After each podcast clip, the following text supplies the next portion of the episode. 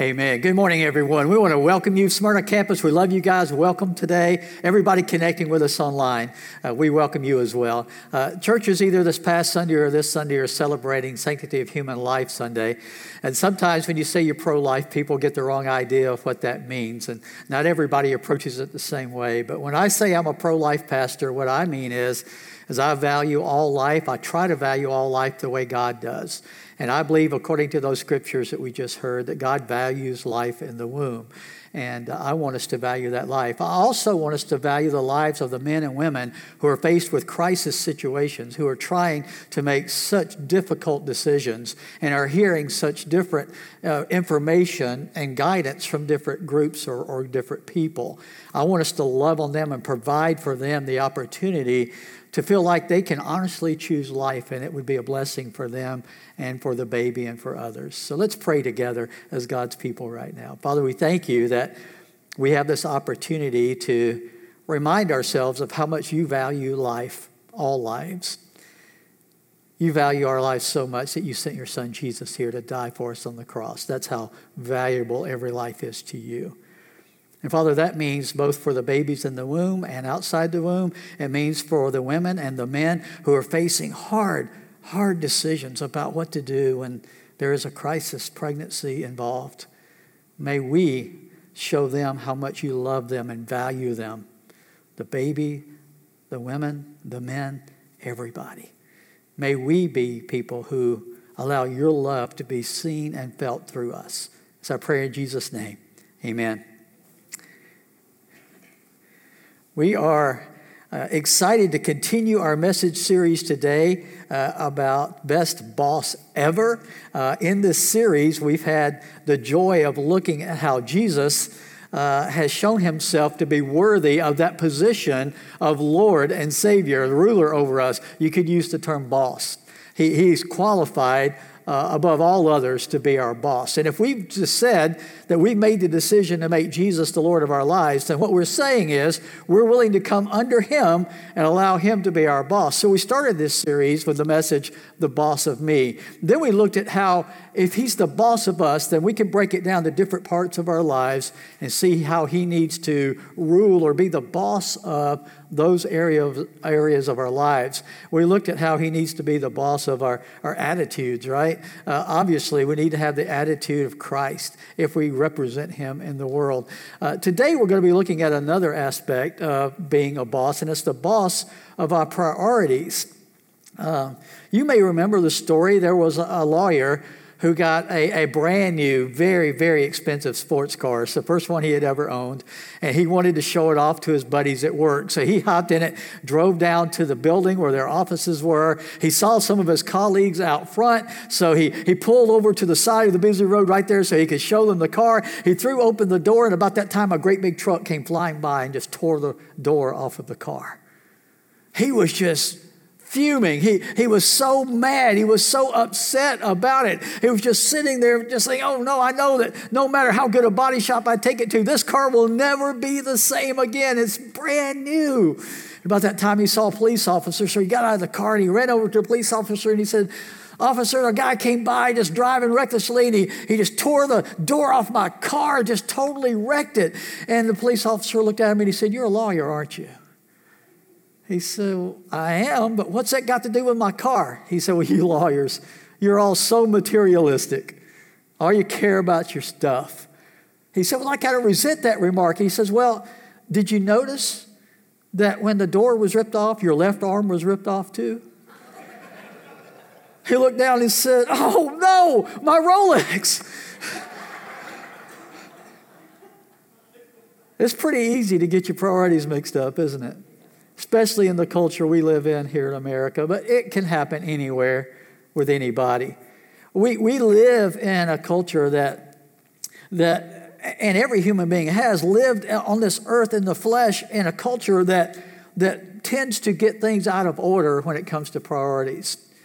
And, and what we're going to be talking about today is an example that we can learn from of how to get our priorities straight. If you've got your Bibles, be turning to Luke chapter 10.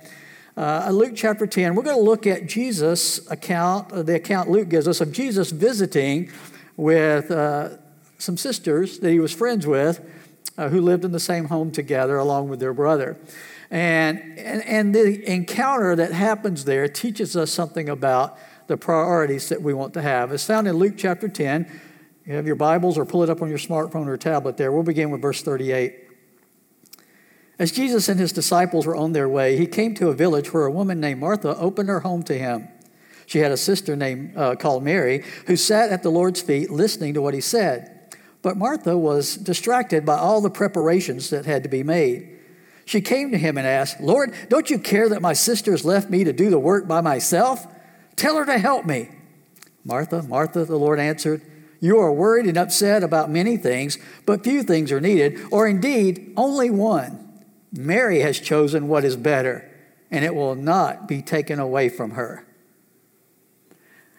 This story is something that could be told today, I'm sure, if Jesus were on the earth and he were to come to somebody's home to visit. Can you imagine how uh, some of you have, have this personality where if you know company's coming, Everything has to be cleaned and spotless and put in place. And the worst thing that could happen is somebody to show up unexpectedly. You don't have it already and you're so embarrassed. Some people, that's just their personality type. It's not mine. But some people have that personality where they think everything has to be perfect. And in this encounter, Martha is that person that has that personality that is just so worried and concerned about all the preparations that needed to be done because Jesus was there to visit that day. She lives in the house with her sister, and we also learned that they have a brother named Lazarus. We, we hear more about him uh, in the other biblical accounts as well, spectacular things that happened with his life. So here we've got this, this home, and it was probably, uh, as far as we can tell, a pretty nice home. The family seems to have uh, they're not probably wealthy, wealthy, but they probably do pretty well. They probably have all their basic needs met and more. And, and so they have the ability to make things pretty nice for Jesus' visit. And in this exchange between the sisters and Jesus, we find four priorities we can learn that need to be critically important to us. That would be great for us as Christ followers if Jesus is going to be our boss then these are four priorities we need to get right in our lives to represent Him well. Okay? Priority number one is this we should make it a priority to welcome Jesus into our homes. That should be a priority for us. To make our home a place where Jesus is welcome there. And, we all probably think, well, well, yeah, we, we would welcome Jesus at our home. But if he were literally actually going to show up this afternoon after church, would you rush out of here to do some things real quick before he got there? Would there be some books or magazines you would put away? Would there be something on the television you would turn off? Would there be some things on the wall that you might not want him to see? Would there be a mess you wouldn't want him to see? You know, all those things, think through every single thing. Would you feel comfortable right now with Jesus coming to your home? Some of you say, yeah, everything would be great, no problem at all. But think about the impression you would make on Jesus.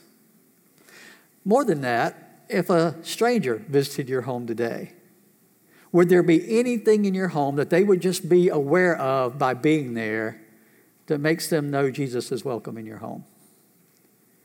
Would there be anything at all that would indicate to them that Jesus is welcome there? Jesus wants to be the boss in your home. Uh, we, we sometimes so segmentize our lives that we think of, like we've talked about before, going to church and then leaving church, or, or have our devotion time and then we close off our Bible and then we go on with the rest of our lives, right? Like it's not all connected, it's not all interrelated to each other. But if Jesus is the boss of your home, it means all the activity in the home. It means everything that goes on in the home. And we want Jesus, I think, and we wouldn't be part of his church family, I don't think, if we didn't want him to also be boss at our home. So we can't segmentize that out. We can't, we can't section it out as a whole different area now. It has to be all of life, including what happens in our homes, needs to be a place then, needs to be activity, needs to be things that are going on that we would feel like Jesus is welcome, and we believe Jesus would feel welcome there. In Revelation 3 and verse 20, there's a verse that has been taken out of context so many times. Uh, almost all the time, this verse is pulled out of context. Here's what it says Jesus is speaking. He says, Here I am. I stand at the door and knock. If anyone hears my voice and opens the door, I will come in and eat with that person and they with me. You just pull that verse out of context, and it sounds like he's saying to the lost sinner, I'm knocking on the door of your heart, and if you just let me into your heart, I'll come in to your heart. The problem is, he's not speaking to the lost sinners in that verse. He's speaking to the church at Laodicea in Revelation 3. He's speaking to people who are already identified with him as Christ followers. And he's saying to them, I'm standing at the door of your heart, knocking, asking you to let me come in and dwell there. You see, the home, it represents the core of your life, right? The, the idea of the home. Now, you, may, you can have a different kind of house or apartment, it doesn't matter it's your home. And, and the home is kind of the central place where the activities go out from there for your whole lives. And, and, and if we can start there, making Jesus welcome there, making him the boss there, then that permeates the other things that we go out and do in and outside the home. So it begins with that core beginning place of the activities. Now, home could also be symbolic of that's where our heart is, right? And, and, and if our hearts allow Jesus to rule there, if we allow Him to rule in our hearts, then that will be in the home. That will be the core of what happens there and outside of there that we go out and do in the rest of our lives. So, if Jesus is speaking to those who are already Christ followers when he says, I stand at the door and knock, he's indicating that some people could be wearing the name of Jesus, belonging to his church, and still not have him ruling in their hearts like he should. And he's asking for the opportunity to do that. To the home life and the outside the home life. He wants to be the boss there. And that doesn't mean he expects perfection. I mean, I, am one of those people that uh, if the bed's not made up, I'm okay with that. And if somebody happens to see that, I'm okay with that too. I'm going to get back in it, you know, later. And, but some people, that's a big deal. I know. I, I'm not knocking either one of those approaches. What I'm saying is this sometimes we could get so worried about the stuff that the world would consider so important. But sometimes in doing that, we're also neglecting the things that are more important. If you think making up the bed's important, great, make up the bed. But don't neglect the things that are more important than that. Don't neglect the things that matter more than whether or not your bed was made up or not, or all the dishes were washed or not, or whatever other thing that's your pet peeve, right? Whatever the thing is for you. Don't let those things, even if you make them a priority, a priority that causes you to neglect having Jesus rule in that home and in your heart. In Deuteronomy 6, the Israelites are going in to inherit the land that God had promised them, and He's giving them instructions about how to live and act and function in the new land so they could represent Him well and so they could be blessed in that new land. And in Deuteronomy 6 and verse 6, it says this about the commands that He's giving them. These commands that I give you today are to be on your hearts. Impress them on your children. Talk about them when? When you sit at home, when you walk along the road, when you lie down, when you get up. Tie them as symbols on your hands and bind them on your foreheads. Write them on the door frames of your houses and on your gates. What's he saying? Permeate your home life and all of your life with God's word, with God's teaching. Make sure it's everywhere all the time. Don't think you only do that on Sundays at church. Don't think you only do that with the life group when you go there during the week or whenever your life group meets. Don't think it's in just little parts of your life. Let it permeate the whole deal. There's so many ways to do this in the home. Now, when I was growing up, I had great parents, and I'm not trying to, to say anything bad about them at all. And I, and I lived in a great community, and our home life, uh, for the most part, was okay. But but we didn't really grow up with the Word of God in our home or any, any honoring of, of reading the word or doing devotions together. We didn't have any of that in our home when I was growing up. I wasn't really raised in church. And, and so I didn't have that as an example or as an experience that I went through growing up. And so when I got married and, and Sue Ann and I brought kids into the world, we were still very young, and she had grown up just the opposite. Her dad was a pastor, and, and her mom and her dad were very much into the word regularly, and she was into the word regularly, and it was very much a part of their home life all the time. And I just, I didn't even know how to go about doing it, really. Even though I went to Bible college now, I was in college and when we had our first child and learning to be a pastor and all of that, I, I had not had that experience. And, and, and I just want to thank Sue Ann. She took the initiative to make sure in the mornings there was a devotion time with our kids and, and there was the, the prayer time at night. Uh, she, she really was training me like she was the kids to, to have that as a part of your home life too. Now, I got better at it as I had more experience with her doing that, but, but not everybody just naturally has that. So you have to make the decision, you have to make the choice. Is that what your home's going to be? Is that who you're going to be at home? With kids without kids, it doesn't matter. Is that going to be the home life for you? Because it's supposed to permeate that part of your life too. The priority should be that He is the Lord or the boss of your home. So we need to welcome Jesus into our home. Uh, one reason I know that, that Mary and Martha did a good job with this is later on in in their encounters with Jesus, they had a brother, remember, named Lazarus, and Lazarus got really, really sick. And Jesus wasn't there when Lazarus got sick. He was off doing ministry in other towns. And in John 11, in verse 1, it says this Now a man named Lazarus was sick. He was from Bethany, the village of Mary and her sister Martha. This Mary, whose brother Lazarus now lay sick, was the same one who poured perfume on the Lord and wiped his feet with her hair. So she really had a heart for Jesus, right? So the sisters sent word to Jesus, Lord, the one you love is sick. Now that tells me a couple of things. It tells me, first of all, Lazarus loved Jesus and welcomed Jesus into his home and into his heart too, because they had a, a great relationship, Jesus and Lazarus did. But here's what it also tells me these sisters had had Jesus into their home, and he was so much a part of being in their hearts that when they faced a crisis, it wasn't like, oh no, what do we do? Who can we turn to? They knew right away, let's call Jesus. And they felt comfortable doing it, calling on Jesus. In fact, they felt comfortable when Jesus didn't come when they wanted him to, and Lazarus ended up dying. They felt comfortable expressing their disappointment to Jesus. You don't do that if you don't have a relationship already established with someone. You don't have that comfort level. You haven't already had a relationship that allowed you to be that comfortable with them.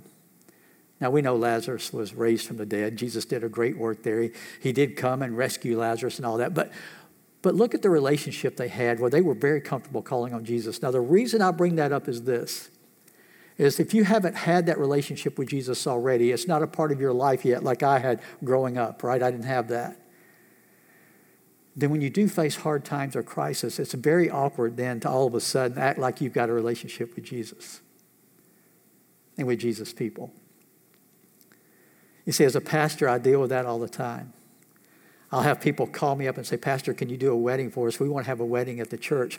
They haven't been in church ever. But for their wedding, they want to have it in the church, right? As if relationship's been good all along, right?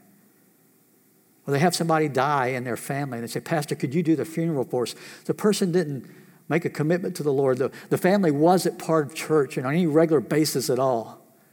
But now, for that crisis they're facing, we want God to help us now, right? But we haven't had a relationship with Him the whole time. It's awkward to try to create it out of nothing when you need it the most. Now, I want to caution you I'm not saying you shouldn't call on Jesus then.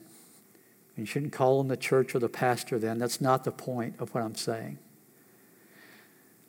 I'm saying it's so much better if you already had that already in place before those things happen. Because then it's so comfortable and so easy to know where to go and who to turn to. It's just a natural part of who you are. And you can get comforted more quickly and more easily because you already had that relationship in place with Him.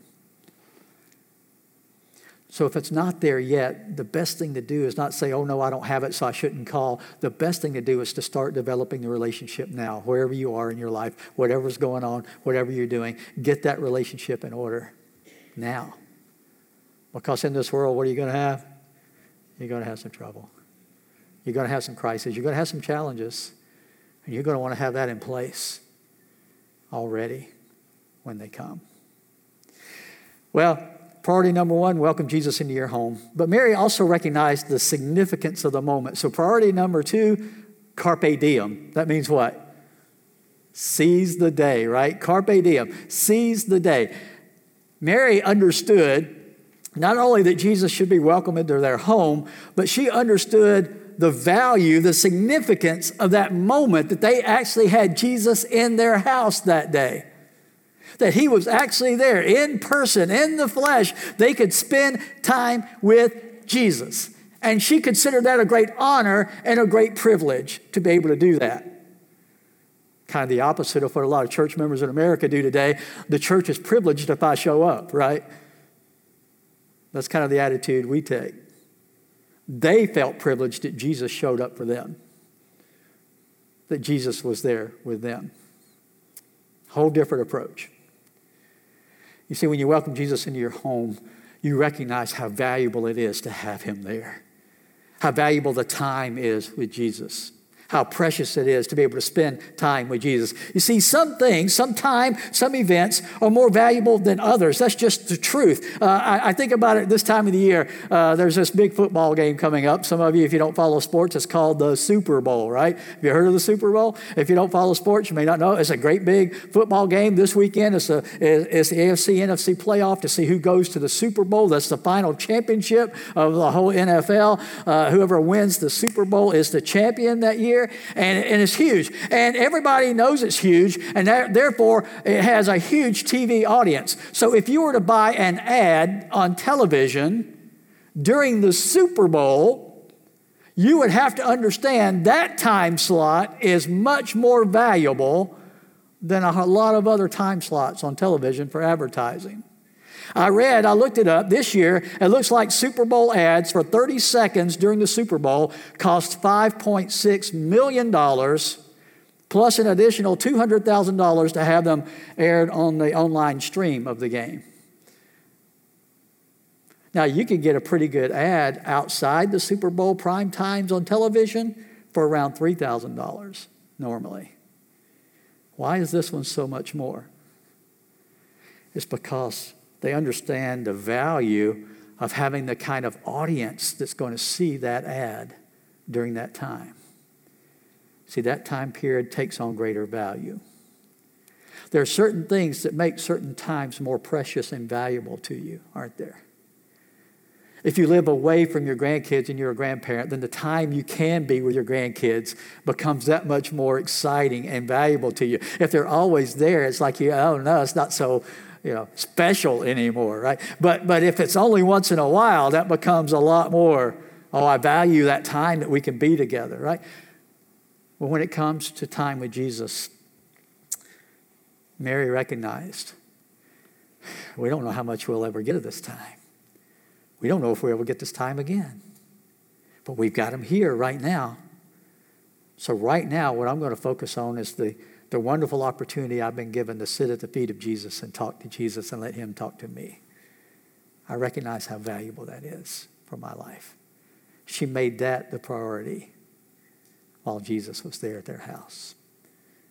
Even though the food needed to be prepared, even though the house, there may have been more stuff that needed to be done, setting the table or whatever, she recognized the value of sitting at the feet of Jesus.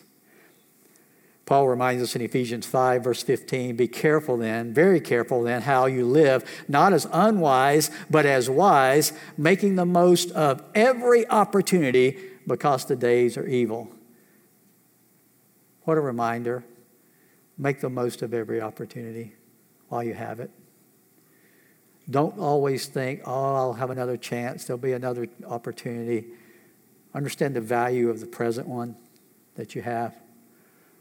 You all know, you've probably all experienced the, the death of someone that you love. And I see people say it all the time if I could get just another 30 minutes with them, I'd just love to sit down with them again, right? But you had opportunities before that that you didn't take advantage of.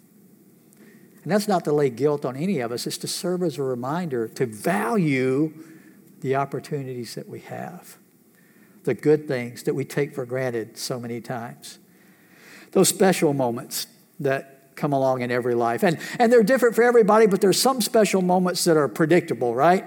Uh, the birth of a baby, you're predicting that. You have, you know it's coming, so you can make it a big celebration if you want to. You can, you can make it a huge deal if you want to. You don't have to, but you can because it's predictable. Uh, it can be graduation for your kids from school, right? You know when that's coming up hopefully. You know, they, they're going to get to graduate. And so you know the date of the graduation and you can prepare in advance for that and make that a, a, special event. It could be a wedding. You know, you know, you set the date for the wedding. You know when it's coming. So there's certain things that are special that are predictable and you can make sure you focus on those and make them uh, the special event that you want them to be. But there's some things that that you create to make them a special event, right? You plan for it a surprise party for someone. They don't know it's coming. They don't know how to prepare because they don't know what's happening. But you do, and, and you make it a special thing because you do all the work behind the scenes and get ready for it. And then you have that surprise celebration that happens. That's a cool thing to do sometimes. But here's what I want you to know you need to be perceptive because some of those moments come unexpectedly. You didn't prepare for them, you didn't plan them, they're just surprise moments that if you're not paying attention will slip by and you'll miss the opportunity. I find this especially as a parent or a grandparent. It happens with kids all the time. I can remember just a, a simple one, and, and uh, I hope my granddaughter Claire will forgive me for sharing this, but I can remember when she was really little, we were at a ball game watching her brothers play ball, her brother play ball and her cousin play ball, and, and I had M&Ms that I was eating, and she asked if she could have some M&Ms, and I said sure. And then she just took the bag and kept eating the M&Ms. Right? She was just going to eat all the M&Ms. And I said to her after a little while, uh, "Can I have an M&M?" She said, "They're mine." I said, uh, "Actually, I, I bought those M&Ms." Right? And I could have just let it go, you know, and just said, well, that's okay. But I saw, oh, wait a minute, this is a good teaching opportunity, right? She, she needs to learn something about this. I said, well, now, Claire, I, I bought and paid for the M&Ms, and, and I, it's true, I could go just buy some more if I wanted some more. But you understand, don't you, that I was just sharing those M&Ms with you. When you have something like that, it belongs to you. Maybe you've paid for it. Uh, it belongs to you, and you can choose what to do with that. You can choose to share it or not, and, and God wants us to share. So, you know, if you want to just be pleasing to God, you might want to just say, well, here, Papa, these are yours anyway, right? Now, she didn't, but she could have said that, right? No, she finally did. She she handed them back to me, and then I said, "Well, let's go get some more M and M's." You know, I'm a sucker, so I went and bought another pack of M and M's. But the deal is, you can miss those teaching opportunities if you're just too busy or too caught up in other things, right? You can miss the opportunities to establish values for your family, to, to make a good example with the opportunity that you're facing at the time uh, if you're not perceptive. So, so we need to understand welcome Jesus into your life, but seize the day, seize the opportunities that He gives you to represent Him well in the world. They're all around us all the time. Maybe there's somebody at work that other people are gossiping about, and you could step in there and take up for them or put a stop to the gossip, right? There are opportunities all the time for us to represent Jesus well, to show that He's really the boss of our lives. And that's a priority for us to represent Him well. The third one is uh, after welcoming Jesus in your home and sees today, it's value relationships more than activity. Value relationships more than activity. Martha was busy, wasn't she? Was she busy with bad things? No. She was doing good things. I'm thankful for Martha's out there. I'm thankful there are people who care about the house being clean, who care about the food being prepared. I like to eat regularly. I, I think you probably do too. And, and so I, am thankful there are people that care about that, that want to make sure things are done and taken care of in a timely way. I like to have, you know, clean clothes to put on when I have to head out to go to work that day. I like all of those things. And so it's important not only that I value that and do that, but that other people value that and do that. And I appreciate people who value that and do those things. Jesus is not saying, Martha, what you're doing is not good in the sense that you're not doing good things. That's not what he's saying. What he's saying is there's something better. And when you have to choose between something good and something that's better, what should you choose? Something that's better. If you have to choose between something that's good and something that's better, choose the better. I know it's, it's hard. It's hard to discern that all the time, but sometimes it's not so hard to discern that. Jeff Walling, another pastor, came up, he made up a word for what Martha was doing that we could, we could get this disease. He calls it Marthaplexy. Marthaplexy, he says, is attempting to earn God's favor by doing stuff. We all suffer a little bit from Marthaplexy from time to time, right? We want God to be happy with us, so we get busy doing busy work, doing good stuff, but sometimes we miss the opportunity to do something better. I think it's been over, I know over 20 years ago now, there was a book that came out called First Things First. It was by Stephen Covey and Roger and Rebecca Merrill. And in that book, he asked this question Are you living by the clock or by the compass? The clock or the compass? The clock would be you're controlled by schedules and calendars and appointments. The compass is are you controlled by your priorities, your values, and your principles? Is that how you're deciding what you're going to do today? Is it the clock or is it the compass? And if it's the compass, then what have you decided is going to be your compass? What are the priorities? Sue Ann, my wife, speaks a lot at women's retreats and different conferences and things like that. And one of the things she often talks about is priorities. And she says, and she, she got me to do this when she was preparing this talk for the first time. She said, just list your top five priorities in your life. And I listed, well, God first, right? And then my marriage, and then my family, then my job, right? And, you know, all these things you know, in the order that I thought should be my priorities. She says, Well, here's what most people do they know how to make the list and put things in the right order. But now what you have to do is look at your time that you spend and the money that you spend and the investment that you make in those things and do those things line up with what you say your priorities are. See, there's a difference in saying they're your priorities and living like they're your priorities. And it was a great illustration, and it was such a good reminder to me. It's easy to say, I'm going to make my marriage my priority, but are you making it your priority? I say, I'm going to make God the top priority of my life, and, and I want that to be the priority for my family and my home and my kids, but we skip church all the time to go to other stuff. We miss church for things instead of missing things for church. What's the real priority there? Right? You see, we have to decide if we say that's the priority, are we living like it's the priority? Are we demonstrating that it's the priority with how we spend our time and our money and our energy? What's really the priority there?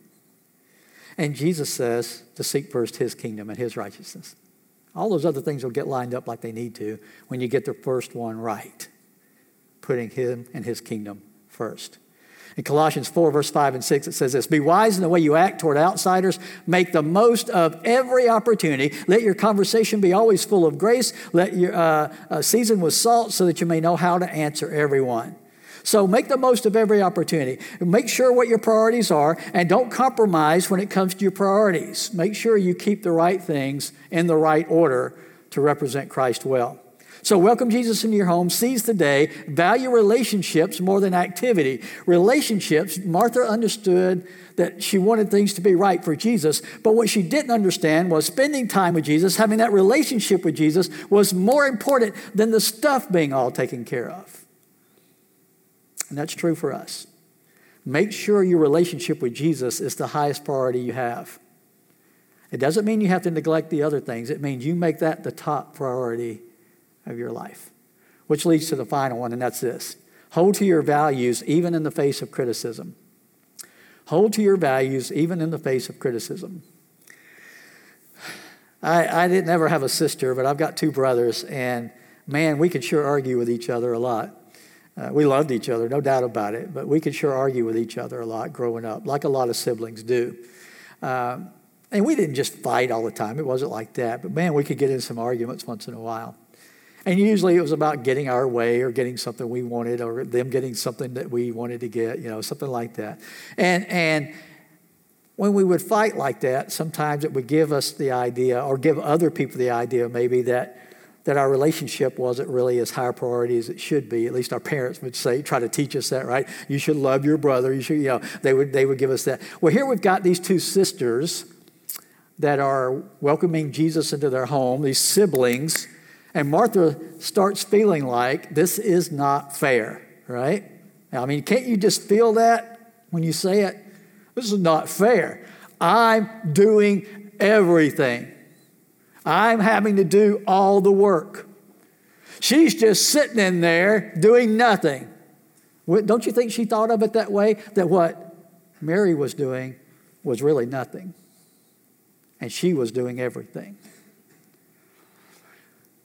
But what was really happening is Mary was choosing something better than what Martha was doing. Martha didn't see it that way at first, but that's what Mary was doing. But because Martha didn't see that, she was critical of Mary. She says to Jesus, now here's the thing. She could have addressed her sister directly, but she sees an, what she thinks is an opportunity. Jesus is in there with my sister. Surely Jesus would care about what's going on here. Surely he'll be upset like I am. Surely he's going to be, be just as disappointed in Mary as I am. So she tries to get Jesus on her side and says, Jesus, tell my sister to help me with all this stuff that I got to get done here. Did Mary jump up and start helping? No. And did Jesus come to Martha's defense or Mary's defense? Mary's. It's not what Martha was expecting. She was expecting to have him on her side and helping her out with this problem that she saw. She was critical of her sister. She felt like her sister wasn't doing what she ought to do. But Mary didn't change her priorities in the face of the criticism.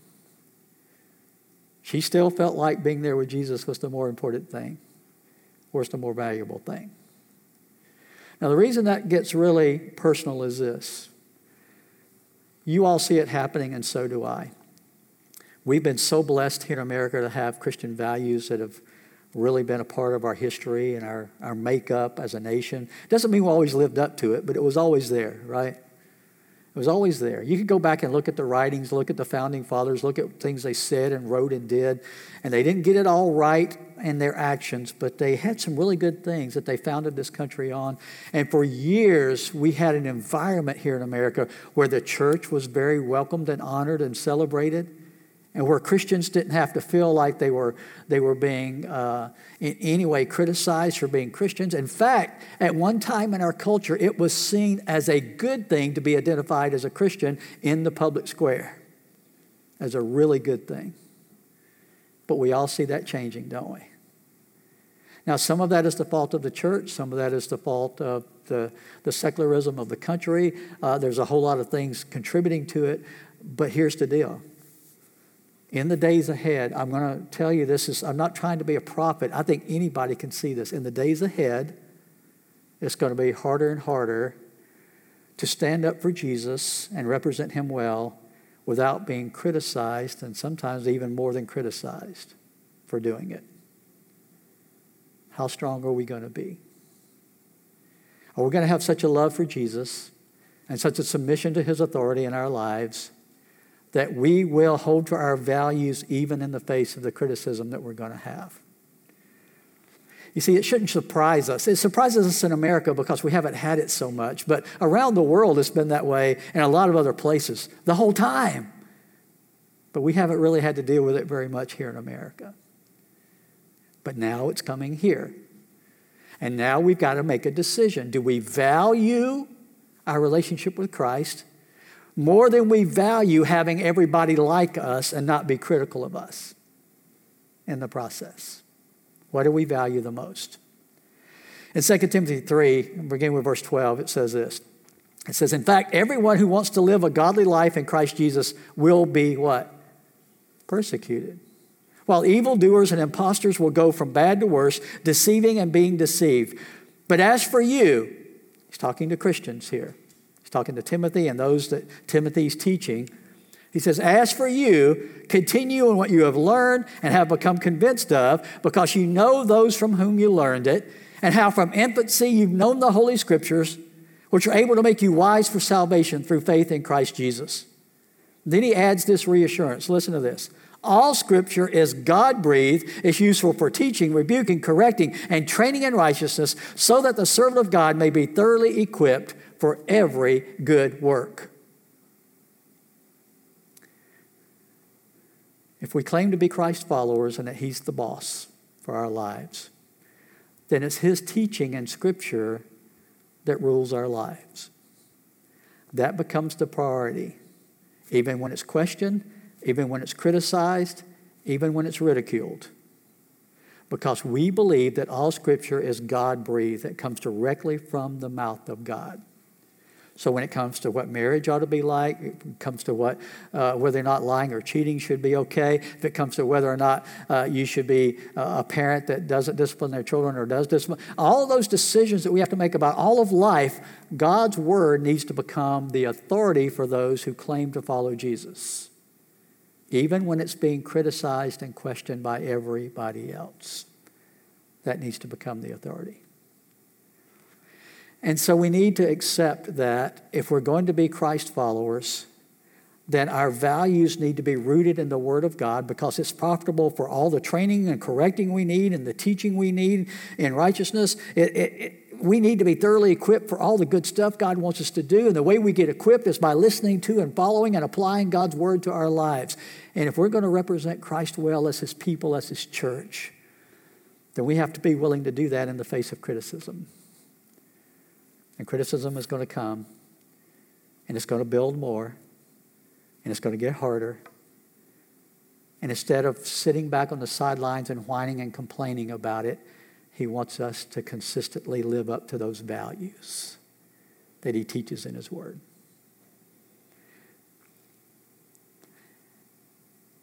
And to do it because we love God, top priority, but what's the second commandment just as important as that? Love others, love your neighbors. We hold to those values not to try to be mean to anybody, but because we love people enough to believe what God wants for them is the best thing for them, and what God wants for us is the best thing for us. And He reveals that in His Word. And we're not going to waver from those values that are taught in the Word of God. Let's pray together. Father, we thank you that you've given us the revelation of the values you want us to have is found in the teaching of Scripture.